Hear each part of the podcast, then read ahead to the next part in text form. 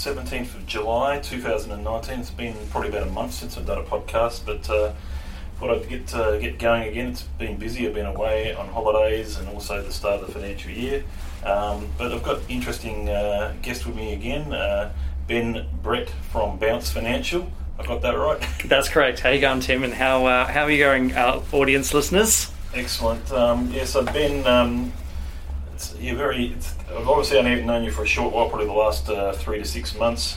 Uh, you've come along to a few Kedron Brook Business uh, Yes. Group uh, meetings. You're, you're situated here, right in the valley, so we can safely say, you know, the valley From the valley. That's probably valley fair. is uh, fair for now. So, um, I guess what I first get from you is whereabouts were you born, uh, Ben? Uh, so I was actually born in Sydney. I'm a, uh, a Sydney guy. Um, we moved here when I was five. So uh, I consider myself a Brisbane person um, because I've been here my entire life. Now, you sort of told me that you're not sort of into sport, but do you sort of barrack for Queensland in state of origin, or do you barrack for New South Wales? I do barrack for Queensland. I've That's lived good. here since I was five, so I I feel like a, a Queenslander through and through. Excellent. So tell us a bit about early life. You obviously moved here when you were five, you said. Um, whereabouts did you first move to when you got to this area? So we moved up from Sydney uh, and we moved to an island, a Bribie Island, um, which Yep. is about an hour outside of Brisbane.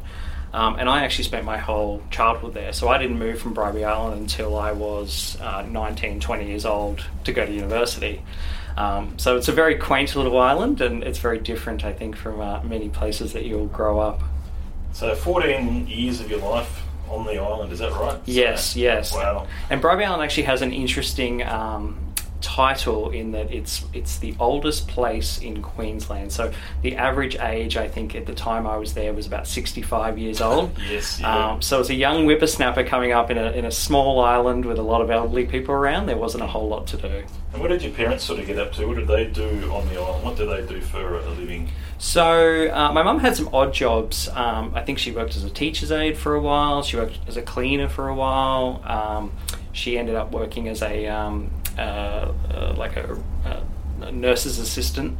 Uh, my dad worked largely in sales roles, so he had a lot of real estate roles growing up. Um, but as I got a bit older, he sort of moved into like the beverage industry.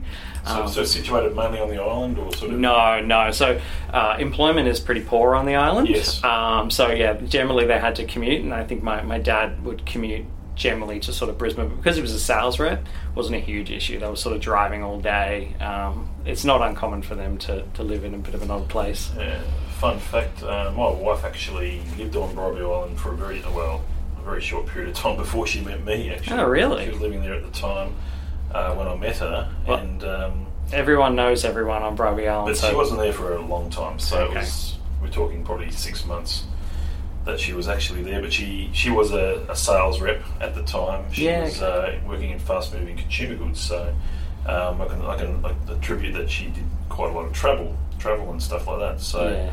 Um, but uh, so I guess what, what did you sort of think about Bribie Island growing? Was did you actually enjoy the life there? Did you find that it was you were sort of um, amongst elders a lot of the time and and uh, and nature and, and that sort of thing? So I think, uh, like all young people, you don't really appreciate what you have until you until you leave it. So you know, as a young person, I was pretty keen to move, pretty keen to move away from Bribie Island and uh, see the world. Um, but as I get older, I start to appreciate how beautiful it was and how much uh, I guess there is in, in a place like that. Um, and I guess. Uh, how nice it was to be able to grow up there and, and be able to experience that lifestyle that involves the beach and surfing and things like that. Did you sort of do much surfing on the at uh, and those sort of places? Yeah, so so Woorim is not really known for its surf. It's it's got pretty abysmal surf. Um, Where, but where would be the best place to surf if someone was surfing in that in that area? so if you have a four wheel drive, you can go up the beach, Yeah. uh, and the the further you move up the beach, the more you sort of get out of the protection of Moreton Bay, which is Yeah. prevents the waves from coming in, and and the waves start to get a bit better. So when I hit those teen years, you know, we would. We would have friends with four wheel drives and we would try and head up the beach and, and do a bit of Mm. surfing. But not to say I'm a good surfer, I'm, I'm quite poor. But um, more sort of more boogie board or more stand up?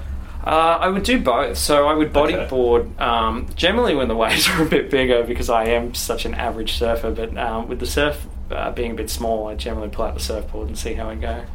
Um, I'm actually more of a snowboarder. I, I quite like snowboarding. Yeah.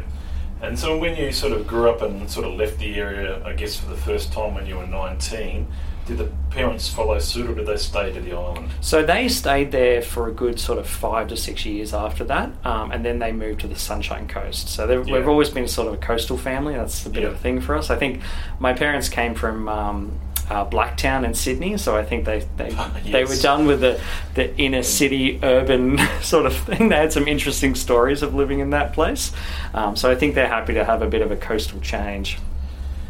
Yeah, definitely. Um, and and you obviously, whereabouts do you sort of live in proximity to here? Sort of, So I, I've been a north side person my Yeah. my uh, entire life. I'm very unfamiliar on the south side. So I, uh, my wife and I bought a house at Zillmere um, probably a couple Yes. of years ago now. Yep. Um, and so yeah, we commute into the valley, which is a pretty direct run down Sandgate Road.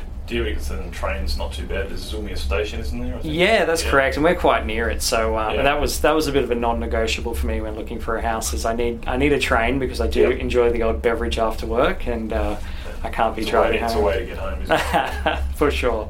oh, it's good that you enjoy a beverage anyway. Um, I've been known to. good stuff, Ben. Um, I guess so. Tell us uh, a, a bit about um, university at QUT, and obviously you you've come you've obviously not always a financial planner. Obviously, you're sort of more newer to that, aren't you? yeah, Because uh, you obviously did a lot of studies in law and. Uh, That's and- correct. And, did some law roles. You know, you worked, worked at McCullough Robertson. yeah, that's correct. So I, when I left high school, I wanted to be a lawyer. Um, so I went to university and started studying law direct there. Um, about two years into my degree, I sort of I wavered a bit and was a bit unsure about what I wanted to do with my life. So I took a little bit of time off uni and I started working in a law firm. Um, I got I got an entry level job. I was just looking for anything that I could do, um, and my entry level job was as a typist in a personal injury firm. So uh, the lawyers would dictate the letters, um, they'd put them through a little system, and then I would go ahead and type them all up. Was that whilst you're still at QUT, or Yeah, so that was during the time that I had stopped um, going to uni, um, but I did. After I worked in that role for a while, I sort of got promoted and, and, and sort of got, got to work a bit in the law and realised I actually really liked it um, and went back to uni from there. yeah? So, you're- so um, and obviously you said had a few different um, jobs, uh, but let's sort of keep going with QT a little bit. Um, Yeah. What did you? I mean, that certainly is um, one of the most well-renowned universities in Australia, and it's got a fairly good rating in the world. Um, tell us about uh, what you how you sort of found. I guess learning at QUT. Did you think it was suitable, and did you get a lot out of it? And Yeah. uh, was any sort of experiences? I think I. It was weird when I was in high school. I had one goal, and that was to get into law school, like to to, to get the OP to get into law school. And I don't think I'd given a whole lot of thought to what was going to happen after that. So, the, the once I was in, I think I was a little bit lost about what it is I was trying to achieve, and I think that's why I sort of ended up you know having a year off and having some time off um, because I just I really didn't gel with you. you know, I mean, I liked it. I excelled at it. I, I've always enjoyed learning and whatnot, but I struggled to see the real world application of some of the things we were doing. You know, we were looking at 150 year old cases about you know complex trust arrangements that you know I, I didn't really have a, a huge grasp of at that time, having you know just come out of school. Um, so you know, I think at first I, it didn't really gel with me. Um, but what I did is once I started working in that law firm, I um, I then decided, look, what I'm going to do is I'm going to take some more time off. I travelled to London. I worked in a law firm there, um, and then when I came back, So, um, what, what uh, year were you over in London?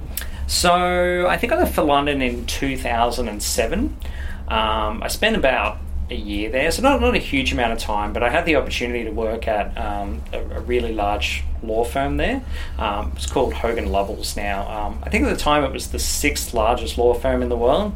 It, was- it was a fascinating place to work. Coming, coming from a small town like Bribie Island, I am suddenly working at this this this massive uh, firm, and you know they've got uh, gyms and bars and restaurants and hotel rooms in the actual workplace. So it was a bit Wow. of a it was a bit of an eye opening experience about what the world can look like. And, and I think uh, when I came back from that, I had a better sense of how the world sort of fit together a bit more, and I started to see what how I was learning at QT and how that would fit into my future career. And I think that's where I sort of embraced it a bit more, and it definitely showed in my grades. Uh, my grades definitely picked up towards the end of my yeah, degree. I found that as well. Sort of my grades picked up in the latter, you know, last couple of years. Yeah. At university, so it's always good. Sometimes it takes a while, doesn't it, to sort of. It's just understanding how, how it all fits together. really, when you get there, it's 18, 19, you're very young. yeah. Um, you know, as a mature age student, you'd always probably do a bit better if, if that was a given. But um, you always got to do these things whilst you're young a lot of the time. yeah.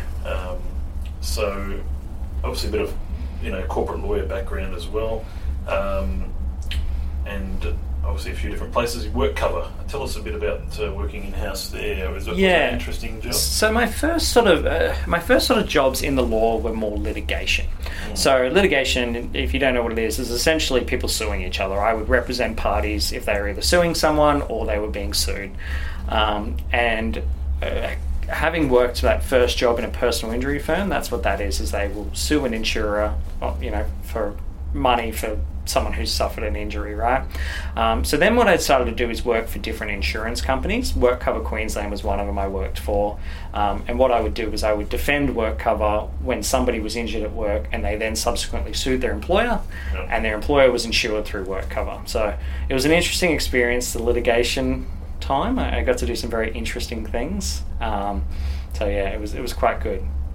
Okay, interesting. So, uh, and then McCullough Robertson, that's obviously a fairly big firm here in, in the city. In 2012, um, I've known quite a few people that have worked Yeah. there in the past. Um, had a couple of them actually on the podcast, uh, believe it or not. Uh, I'm not sure if they would have been there. That's about when they were leaving, about 2012. Okay. The estate planning lawyers and uh, that sort of thing. They were sort of all leaving, um, doing the st- st- starting up their own thing in View Legal. Yeah, okay. Yeah, Um, I I would know them because I do deal with View legal from ti uh, time to time at the moment. So Yeah, so Matthew uh, Burgess. yes, yeah, Uh, he's had him on the podcast uh, last year, so he's an interesting character. yeah. Um, but yeah, very bit of a visionary as well. Um, I guess. Who were some of your mentors in the legal space? Did you have sort of any mentors that you sort of looked up to as a as a lawyer? Yeah, yes and no. So, I mean, in terms of mentors, I definitely had people throughout my career that have just helped me a, a lot. Um, in terms of, I think sometimes people talk about mentors like this one person that they've followed, um, whereas for me, I multiple people yeah, it's been multiple people in small pockets. You know, I think you can always learn something from somebody. Yep. Um, and I've always been very blessed that, you know, if, if you take the time to listen to people, they will share a lot of wisdom. Um, and so I've been quite lucky in that regard. Um, in terms of naming names, you know, it's just a long list of, of different people I've either worked with or come across or, you know, had had the chance to uh, spend time with. So, yeah. Yeah, definitely. So, um, what about? Uh, I guess how we sort of met was networking. Have you sort of um, prior to sort of uh, us meeting earlier, in the, I guess earlier in the year it was. Yes. Um, had you sort of done much networking in your professional life? Had you sort of been part of any sort of uh, uh, organisations? Or Yeah. Sort of been on different things. So my networking um, has been, uh, I guess I would describe it as sort of unstructured. Um, you know, I've always sort of networked because I think that's such an important part in, in careers, but but never sort of had that that set. You know, this is the place I always go and I always network. Um, as you know, I, I moved out of law uh, about a year ago and joined um, the business that my wife and I had set up five years ago, um, and we can talk about that in a second. But obviously, moving out of law and moving into your own business, it's, it's very important that you know people, you know, in your in your area. Um, not just about getting business for yourself, but also we have a lot of clients that have a lot of needs, um, and if we can be that connecting piece, if we can help them, that's you know that's the people I want to I know. Yeah. Yeah, excellent. And I mean, I guess do you have any? What was quite interesting recently with was that uh, Kedron Brook Business Group, where I guess uh, Peter Lattimore sort of featured you as one of the, the people on his uh, Yes. Yeah. question list. What did, what did you think of that experience? Is that something that you enjoyed? Or? I I loved it. I, I, I- Peter's such a great guy. He's so uh, he's so kind and so nice. Um, so I think it was a really great experience. And I think you know sometimes we're always talking business and we're always talking, you know, what's the next thing in business. But sometimes it's good to to just talk about our, our you know our personal lives and you know what we're up to and realize that everyone's human, everyone's trying to do the same thing. So yeah.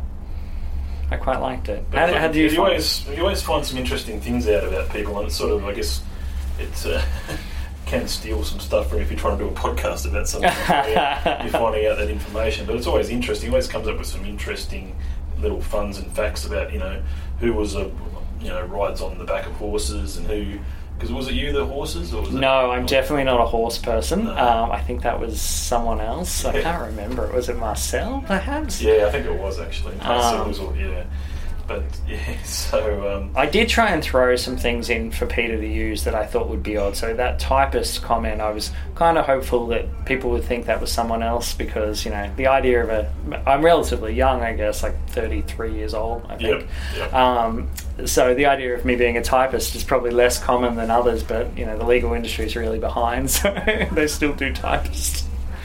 Uh, Yeah, so um, I guess that puts you born in the mid '80s. Uh, do you sort of is it is music a passion? Do you like listening to music at all? Is there anything that you I guess any what other hobbies that you sort of have? Yeah, so I, I do like music, and um, as a young man, I was actually really into music. Um, I, I definitely would attend a lot of concerts. Um, What sort of concerts? uh, generally, I was a bit of a like a, a, a, a punk music sort of thing, and less sort of '70s punk and more sort of '90s, 2000 punk, which was a little bit different. Nineties, yeah. Yeah, um, but I think as I've gotten older, my my music tastes have definitely expanded. I mean, the, the So what sort of what are you listening to now? Then? just everything. Um, the joy of Spotify is you can just give everything a go. I think, you know, back when I was younger, there was such a commitment to um, getting into a band. You had to buy an album and, you know, hope you liked it. So you sort of kept to a very narrow range. Um, whereas today, you know, I'll just, I'll let anything go. So I was just listening to. Um, the Wombats before the the, love the Wombats, the English uh, pop. I'm going to describe them as maybe a pop band. Um, It's um, it's it's it's yeah, it's rock. Um, yeah, but Murph is uh, the lead singer of, of Wombats. Uh, he's got his own little project. I don't know if you've heard. ah, does he?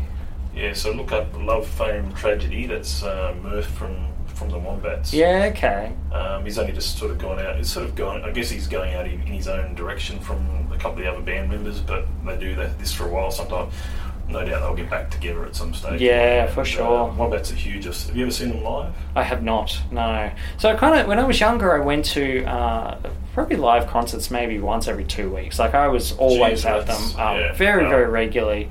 Um, you know, What's go. the, probably the um, what's the most memorable uh, concert that you've been to that you can, or at least one or two maybe?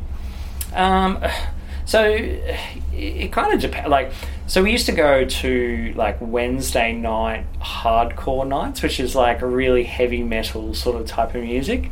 Um, and there were these these really underground little things that were held in like this Mar- the Mary Street Bar. I don't know if you remember that. Yeah, I Um, do remember Mary Street back in the day. Actually, in the- yeah, and they used to have these things, and they, they hosted a few bands that later on became really big bands that you just would never have seen in tiny little rooms and things like that.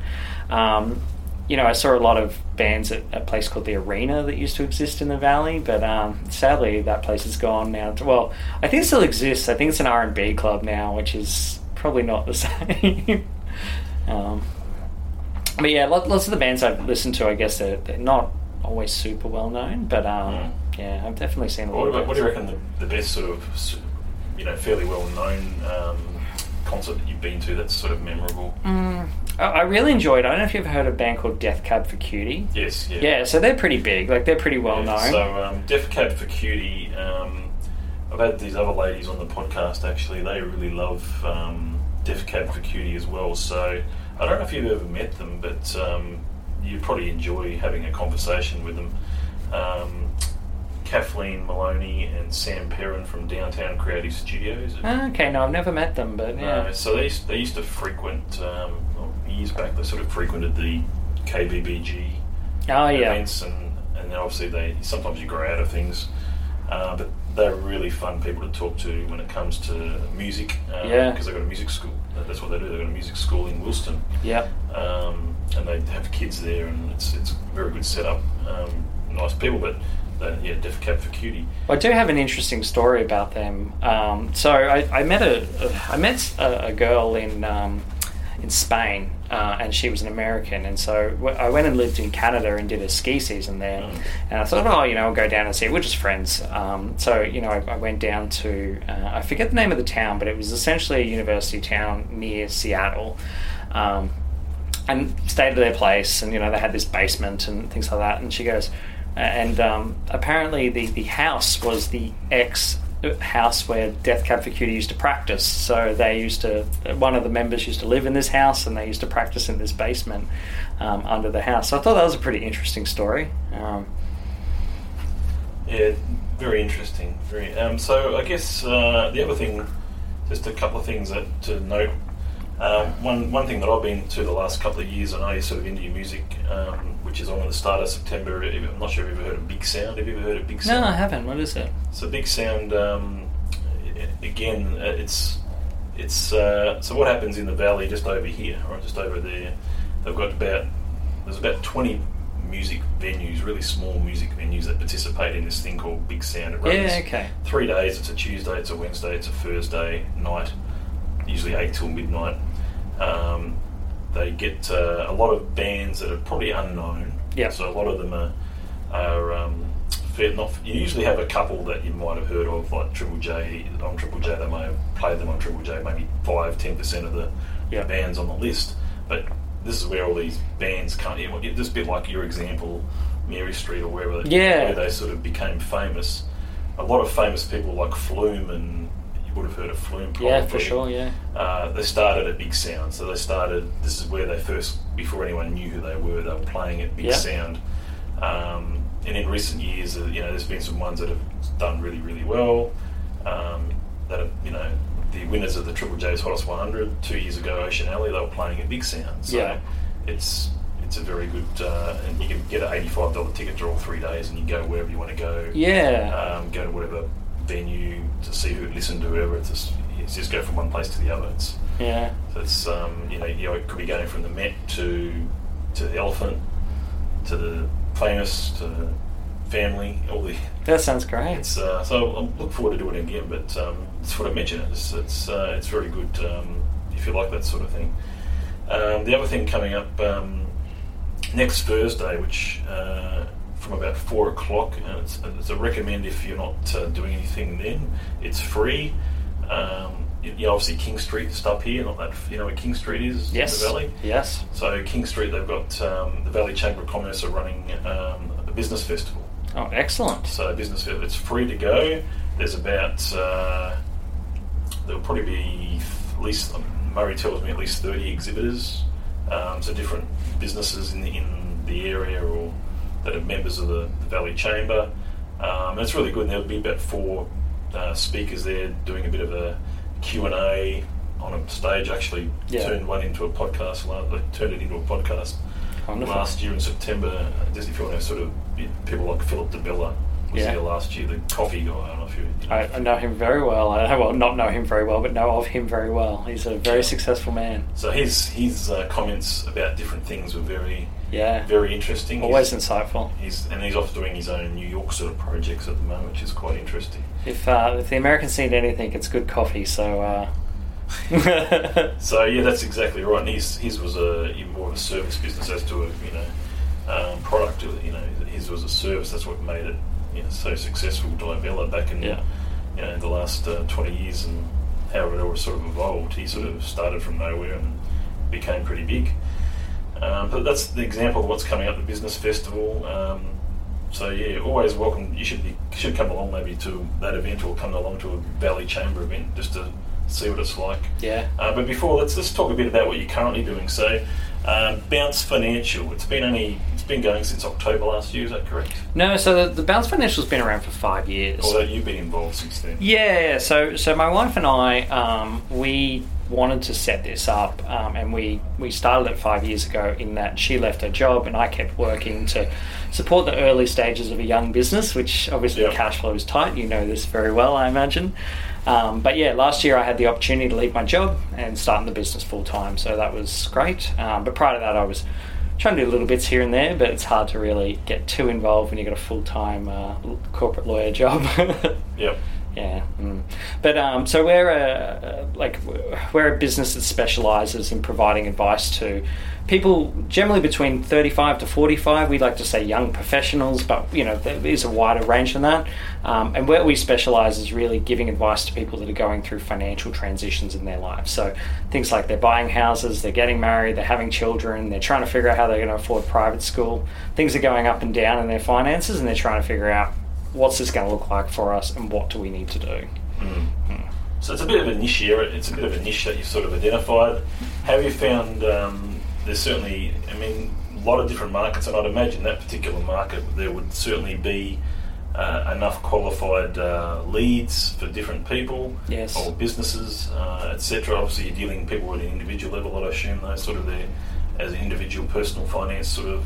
Yeah. yeah. Yeah, so we do have a lot of clients that actually have businesses. That's actually a very As common well, thing yeah. for us. Um, but we focus on their personal finances. And yes, business comes into it because, you know, when you're investing in your business, you're still investing. Um, so we do have the discussions about, okay, well, how much is going to be invested into the business? How much are we going to take outside of the business and invest it personally and try and grow your wealth that way? Yeah. Um, but yeah, our big thing is sort of what is coming up in your life and how do we navigate that? Um, and having, I guess, such a, a, a group that we have identified, we can get a very deep understanding of them and what they're going through. Um, so for a lot of our clients, you know, they're going through maternity leave periods. You know, we know exactly how much they're getting paid from Centrelink, how much time they're going to have off work, what returning is going to look like, how much daycare is going to cost, those sorts of things. Yep. Um, navigating them can be a bit challenging. Yep. Bit about the structuring of Bounce. So, what sort of how does the author, the author- authorised representative licensing and all that sort of stuff work? How does that work? Of course, the accountant asks that question when it comes to structuring. I, I love it. I love it. Um, so we have uh, what's referred to as a dealer group. So um, they're, they're synchro- synchronized business services. Their name. Okay. Yep. Um, and so the dealer group, um, what it does is it deals with a lot of the licensing issues, the, the payment issues, things like that, um, and then they authorize us as representatives to do it. Now, in terms of, um, it's a bit of a unique system. I, I don't think it's very common in other industries. Um, it's, it's, of its own uh, accord, uh, the way I see it. Yeah. yeah, yeah, it's it's a bit unique. Um, but in terms of how it works, it's I kind of see it a little bit like any service relationship. You know, we're, we're paying them for their um, Mm. assisting us with things, and they they're really great. They really do help us with a lot of things. So So how did you find? Um, you did the Kaplan stuff, didn't you? You did all the.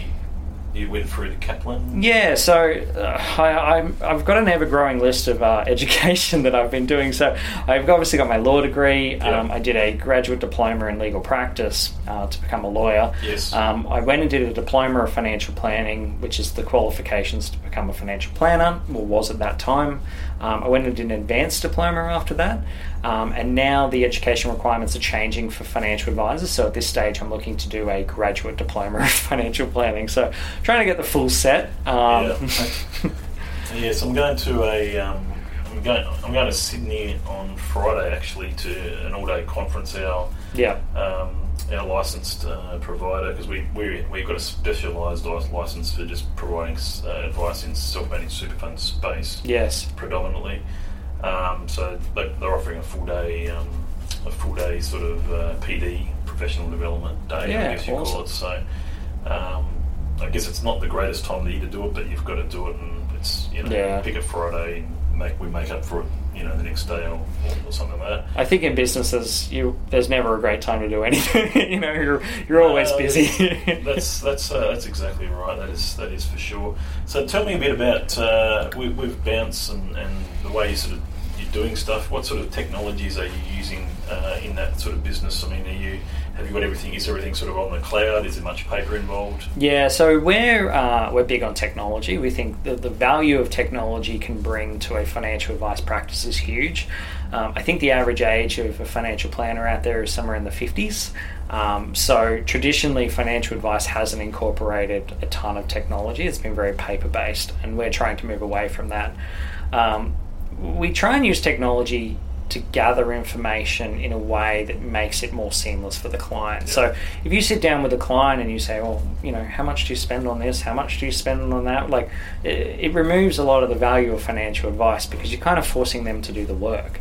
Um, so what we do is we lean on things. So we have um, an app that we use called My Prosperity. Yes. Um, and this app is what's called a wealth aggregator. So what it does is it pulls in all your bank feeds um, from your different banks. It pulls in your super feeds. It pulls in details about your insurances and puts all your stuff in one place, which for a lot of people is actually a really useful thing in itself. In Well, I that, find it, yes. yeah, um, because you know you're kind of not sure where your super is, you're not sure what's happening. It gives you a, a number and says this is your net worth, this is what it looks like, and t- tomorrow it'll look different.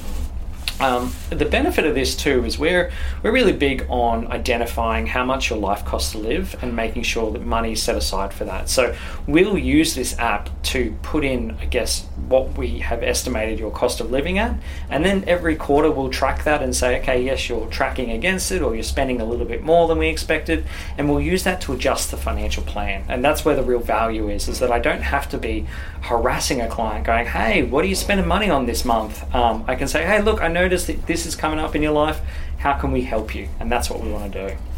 Yeah, so just on My Prosperity, I've used it. I, I'm familiar with the, the program. Oh, awesome. It's it's great. Um, the real time network net assets is, is really great. The Yes. storage of you know, if you're storing tax returns, uh, allowing clients to access that. Mm. Uh, insurance policies can go in there as well. Wills, uh, be able to incorporate that.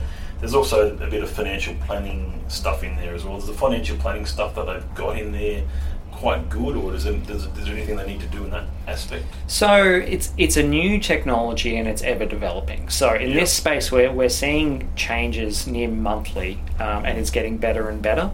Um, there are competitors to it. Um, so there's one called MoneySoft, um, which is also improving all the time, and um, uh, this this month the government has introduced a thing called open banking, which I'm not sure if you're familiar with. So open Yeah, I'm sort of familiar, but haven't seen it sort of too much in action. So the way these technologies work is they use what's called screen scraping technology. So what they do is they essentially log into your account details, like your, your Commonwealth Bank account, for example, and they screen scrape all the details and then put it into their technology, which, as you can imagine, is is not a, a, a it's quite reliable. They've actually done an amazing job of it, but it makes it a little bit challenging to really do some some great stuff with that data.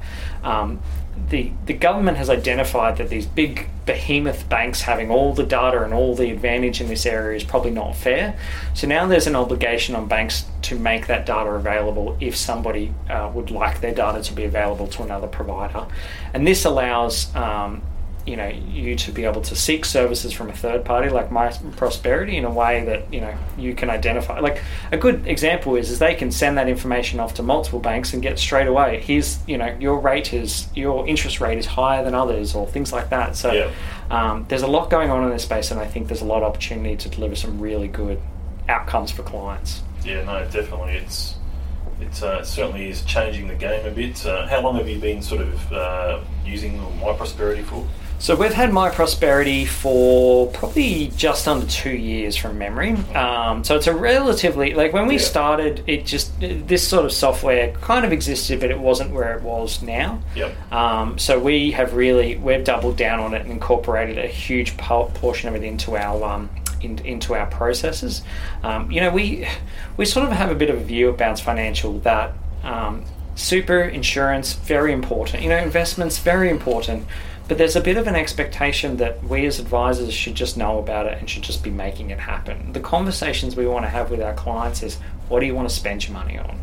What are, you, what are you spending it on now? What do you want to spend on in the future? And how do we make that happen? That's I think that's the value of financial advice. Mm. Do you get sort of asked to do much in the way of personal financial budgeting work as well, or not? Re- or is that something that? So we nearly, we incorporate it almost Incorporate as part that. of our process. So Yeah. as part of our process, what we do, um, and because we've got the My Prosperity app, we know a lot about how much flow, life costs to live, Yeah. right? So what we do is we send out before we sign them up um, to the My Prosperity, and that's part of our ongoing service arrangement. We send them a survey which asks them very key questions, and from there we can derive a budget or how much their life costs to live. So we might ask key things like, do you have one car or two cars? I'm not going to ask you how much your rego is. I'm not going to ask you how much your insurance is because I know exactly how much all those are on average. Um, you know, I'm not going to get them down to the dollar. Doesn't Yeah, need to okay. be that close. Um, but if I know those key questions, I can then come up with here's your cost of living number. Now, for a lot of people, they've never gone through that exercise. They don't know how much their life costs to live. But I know exactly how much all of my clients' cost of life is. Yep. And you know, I can give you averages. So, for example, our clients range. Uh, taking into account our particular client niche, they tend to range between about 80,000 to one hundred sixty thousand dollars a year in yearly expenses. And Wow. this surprises a lot of people. You know, you talk to mortgage brokers and you go, okay, what are you seeing? And it's like, well, the banks think it's sixty grand, but it's unrealistic in this modern age. Like costs are quite expensive. Um, yes, yeah. yeah. So generally, the average for our clients is, is between 100 to 120. Um, 120 are people who own their own home because the cost of owning a home plus mortgage repayments tends to, to move you up, whereas people who rent are closer to the 100,000, and that's a normal thing for a family. Okay, that's some good, good, uh, good things to sort of uh, share, I guess, from your experience. That's really, really quite interesting. So, with a with statement of advices these days, I mean, how many pages is your average SOA? Is it still very long? Or? Yeah, so sadly, our SOA is still quite long, um, but we're constantly tinkering with it to try and put in more value. So our our average sort of SOA is probably close to 50 pages, which seems like a lot. But once you Yes. start uh, identifying that it is, is you know like outlining somebody's entire financial world, their entire financial future, um, you know you can quickly you can quickly get a, a longer one. So you know when we when we're talking about cash flow, what we do is we actually run different scenarios. So a client might come to me and say, okay. We're thinking about doing renovations. We're not sure if we're going to spend 200 or 300. We're thinking about maybe having another kid. We may want to move. Um, we may want to do private school. We're looking at this. We're looking at that. So what I do is I run a bunch of different scenarios and go, what does it look like if we do one of these things? If we do two of these things? If we do, you know, and so by running all those scenarios, it can give guidance on what to do in the future. Um, but that obviously takes up pages and makes the SOA a little bit longer. And so, where you are in your business right now, what do you think is the biggest challenge that you're sort of facing on a reasonably regular basis that you're trying, you're doing your best to overcome at the moment? So, uh, we would love our business to be. I'm always trying to make my business as efficient as possible. So, we use technology not just for client facing things, but also for back office processes. Um, so, we use Trello. Um, and all of our processes are mapped out in Trello and are ticked off as they proceed through it. Uh, I'm a big believer that if you haven't mapped out your process, someone's going to forget something, and when you forget something in finance, money flows from it. So it's important course, that we have excellent checklists um, that we are all complying with, and it means we can provide a service where, um, you know, there's there's three staff in our office now that we can be moving all in and out of files very easily without having to ask the other person what's going on. Um, sorry, what, what was your question again? I got a bit lost on my No, response a- there. it was a question. We were talking a bit about S- SOA's biggest challenges, I guess. Was Ah, yes, yeah. So, um, what I'm trying to do always is make make our processes work in together. So we use a lot of different types of technology. We've sort of hobbled them together to make them work for us, um, and these don't always speak to each other. So there is there is software like Zapier and things that help them speak to each other, um, but there are certain parts in our process where certain technologies won't communicate with others, and that's what we're really focusing on now, trying to to make them even more efficient. Yep. Yeah, so a lot of people have mentioned Trello before. I haven't really looked at it uh, that much myself. How long have you been using it? So we've probably been using Trello for maybe three and a half years. We didn't have it originally, um, but you know, as we started to grow out the office, as we hired people, you know, having the checklist and having the Trello process is really important. Uh, and we've found it great. It's it's constantly improving. Um, again, you know, that's a common theme with all this technology is sometimes you can't commit to coming up with too many systems because you know the next month it's going to be completely different, um, and you've got to be willing to sort of roll with it as it goes. Yep. Hmm. So I'm not sure if I'll just mention this too. What I've been sort of using for organisa- organising is sort of an analogue method developed by a guy called Ryder Carroll called the bullet journal method. Have you ever heard of I that? haven't. Tell me about it. So what it is, that you and I sort of did a bit of a presentation on this uh, recently because I was fascinated enough about it to sort of do a bit more, I guess, uh, research and uh, just look at a few things because I, I always find that organising anybody's life is, is, is a, it's a difficult process. It's Yes. keeping organised. When, you, when you're as busy as we are, what do you use to make sure you you know you're sort of looking after things and what you know what sort of ways can reinforce. So this guy called with ADD um, called Ryder Carroll. Yeah. Uh, he came up with his own method of, of organising stuff. So look it up, the bullet journal method. Yeah, for sure. But it basically it's just a journal like this. Yeah. Um, a lot of it's dots like that, and um, you're basically putting the day. You're doing like a, a, a whatever you got that day. You write down what you needs to do, um, and you use different symbols. So a dot for a task. Oh, okay. Use like a little tick. I use ticks for when I complete them. Little stars for if they're important, or I'll put a circle around them sometimes. Yeah. Um, if you've got lots of different symbols to bring things to different parts, um, you can also sort of set up a bit of an index, which I've done there. So, Yeah. um, I think so- adding a visual element to your your planning is important. Um, so you know, before in my old yeah, yeah in my old job, I couldn't use Trello. That was wasn't allowed, sort of thing. So I'd use Outlook tasks, and it's sort of it was so many words. Whereas with Trello, um, it allows so we have little boxes or little cards they refer to them for each task, and it allows you to add different coloured labels that will have you know complete written on it in progress sort of thing. Yeah. Similar to that system, I imagine. Seeing the immediately seeing those little graphics make Yeah. things far easier to sort of work. Some through. people that I've seen online, I've seen a couple. They really dress up the bloody, they dress the book up and bloody colour it and all this sort of shit. Mm. But you know what I and the other thing is you just do lists. So like, let's say you listen to a song, hottest 100 song 2008, make a bit of a list, and then you've got an index to refer to where that is. Yeah. um, books to read, um, you know, and then a little checklist for a job. Let's say it's a it's a little job and it's that you want to you want to do your own checklist for. You can just do it up in here, Yeah. uh, and then just do that. You know, movies that you want to see or TV series like Chernobyl. Okay, so Yeah. um, yeah, so it's, it's good, and then just- just keeping notes uh, on a day to day basis. You can also have a future log, which sort of looks at things six months in advance Yeah. um, a, a monthly log left hand side with the dates right hand with goals that you want to achieve that Yeah. month. So it's, it's, it's a good little system. So I, I think it's um, it's a good analog sort of also does a bit of reinforcing. I think as to you know you, even though your handwriting might be bad, Yeah. you're reinforcing the um, the task as well. It depends on what you want it for, I guess. Like Yeah. from a work. Uh, so, for example, my assistant's been sick this week. She's quite sick. Um, you know, we all have our own individual daily Trello boards that we, we work through. Uh, You know, I can immediately see hers and see what she was meant to do that Yep, day. so it's all shared. Yeah, it's all shared. Um, this is and- not obviously. yeah, and if I'm off sick, she can go into my list and be like, "Well, Yeah. what was he planning to achieve today? Is there anything I can do here, or do I need to Yeah. to make plans for it?" So I find that quite useful. But I, I think I, I I enjoy writing. I enjoy writing things down too, um, Yep. but more on a personal level, I guess. I, that's where they're really valuable because they do provide reinforcement, I guess. Yeah, definitely. No. So um, I guess as far as uh, where you've been around the world, what's probably the most interesting place that you've sort of visited, travelled, you know, Yeah. sort of?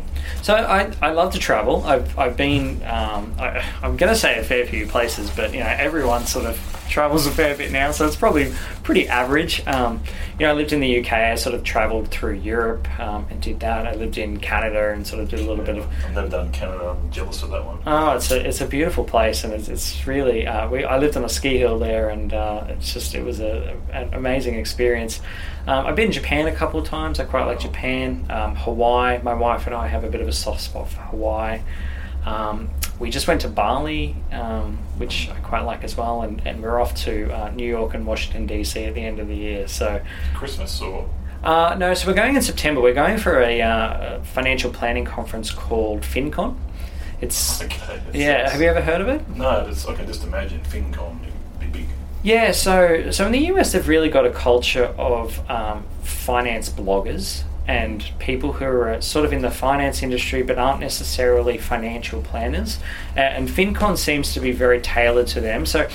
Uh, the thing we quite like, it, you know, you do go to conferences and you know hear about the latest things in financial planning, but FinCon sort of offered a different opportunity to sort of you know, see what people are doing to inspire people to take action with their money. You know, like a blogger is inspiring someone to, to do something, and you know they've got a lot of pod. They're big on podcasts. That's a, a big thing there. So yeah, really looking forward to going to that. And uh, Washington DC, I've never been to before, um, so I'm really looking forward to that. But I've been in New York, um, but you, you just you can't not have a good time in New York. So I guess what are your sort of uh, goals for Bounce uh, going forward? I mean, are you sort of looking at growing it in a fairly big way, or you're just looking to sort of what is your I guess what, what do you see in five years? Yeah, so I mean, I, I like to think of a business in terms of uh, thresholds. So in terms of where we wanted to be. So you know, when we started our business, it was my wife leaving her her corporate job to, to start the uh, start the business, and then the, the goal was hire an employee. So we hired an admin assistant, and then the goal was me joining. Um, and so now we're, we're, we're sort of on the lookout for another employee, uh, which will grow us to, to four in total, uh, including ourselves. Um, and that person would be sort of a paraplanner or, or somewhere in between an admin assistant and a, um, a financial advisor. Um, I think at that stage, I really want to refine where we're at. You know, really work out that model, um, and then we can look to whether we want to replicate that. Um, you know, I do. My wife and I, we are the only financial advisors in the office, uh, which is a bit of a disaster if we want to go on holidays because we tend to want to do them with each other. Yep. So maybe introducing another advisor and another sort of set of like yep. a, assistant stuff would be quite helpful in that regard. Yeah, definitely.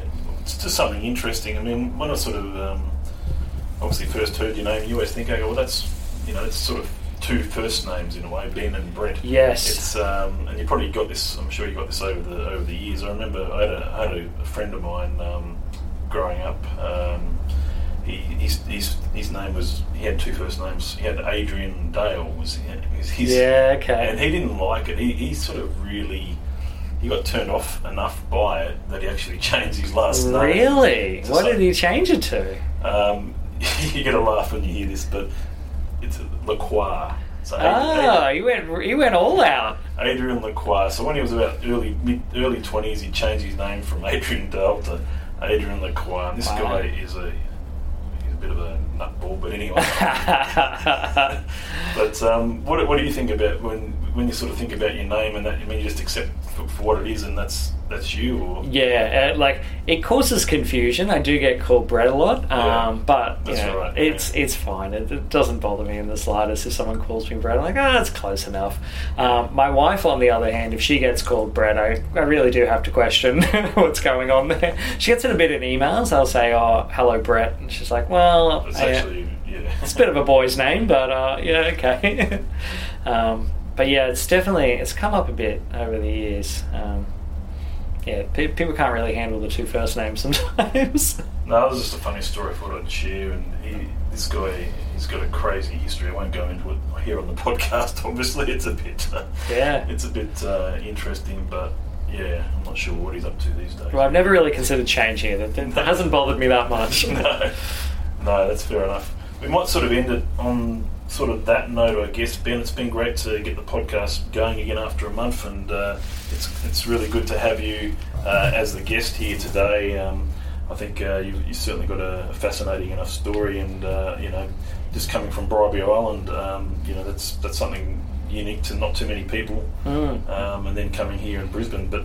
I guess uh, with Brisbane itself, what, what do you sort of really like about this part of the world? That's as a way of finishing off, I guess. So I love Brisbane. I, you know, having lived a, a couple of different places, not a huge amount, but you really come to appreciate what Brisbane has to offer. So, you know, Brisbane is still an affordable place to live. I look at many of my clients are in Sydney that are trying to get entry level homes for over a million dollars. Um, here I am living in a, a, a house that's 10 kilometres from the city and sort of significantly cheaper than that with a pool. Um, you know, I always describe Brisbane as sort of 10 years ago was a little bit of a cultural wasteland. We didn't really have a lot of things, but every week it seems like we're getting something new. You know, new restaurants, new bars, new microbreweries, you know, things like Big Sound. Um, Brisbane is the place to be, and I think everyone knows it now. There's a lot here. Yeah, you're right. Um, business is great. It's everything. Every what you what you will find, I mean, is that you'll pretty know if you run into people you, and you talk a few different names, they'll know that person. And yeah, it's easy to connect the dots. Yeah, easy to connect the dots here in Brisbane. Um, you know, it's it's really it's a really small really small place considering the number of people that live here and Yeah. the amount of people that uh, you'd have shared LinkedIn connections with, for example. There's, And, and we seem to support each other. I find Yeah, Brisbane do. people very supportive of you know, each it's other. that, it's that Queenslander mentality for a lot of us as Yeah. well, even though a lot of us, like us too, not from Queensland. But, yeah. But um, we, you know, we call ourselves Queenslanders because we've been here for for um, 20 plus years. So, Yeah. Uh, but it's been great to have you on, and uh, Thanks for having me, Tim. We'll try to get this uploaded so you can uh, share it around. Wonderful. Okay? Thank you. Thank you. Cheers, mate. Bye.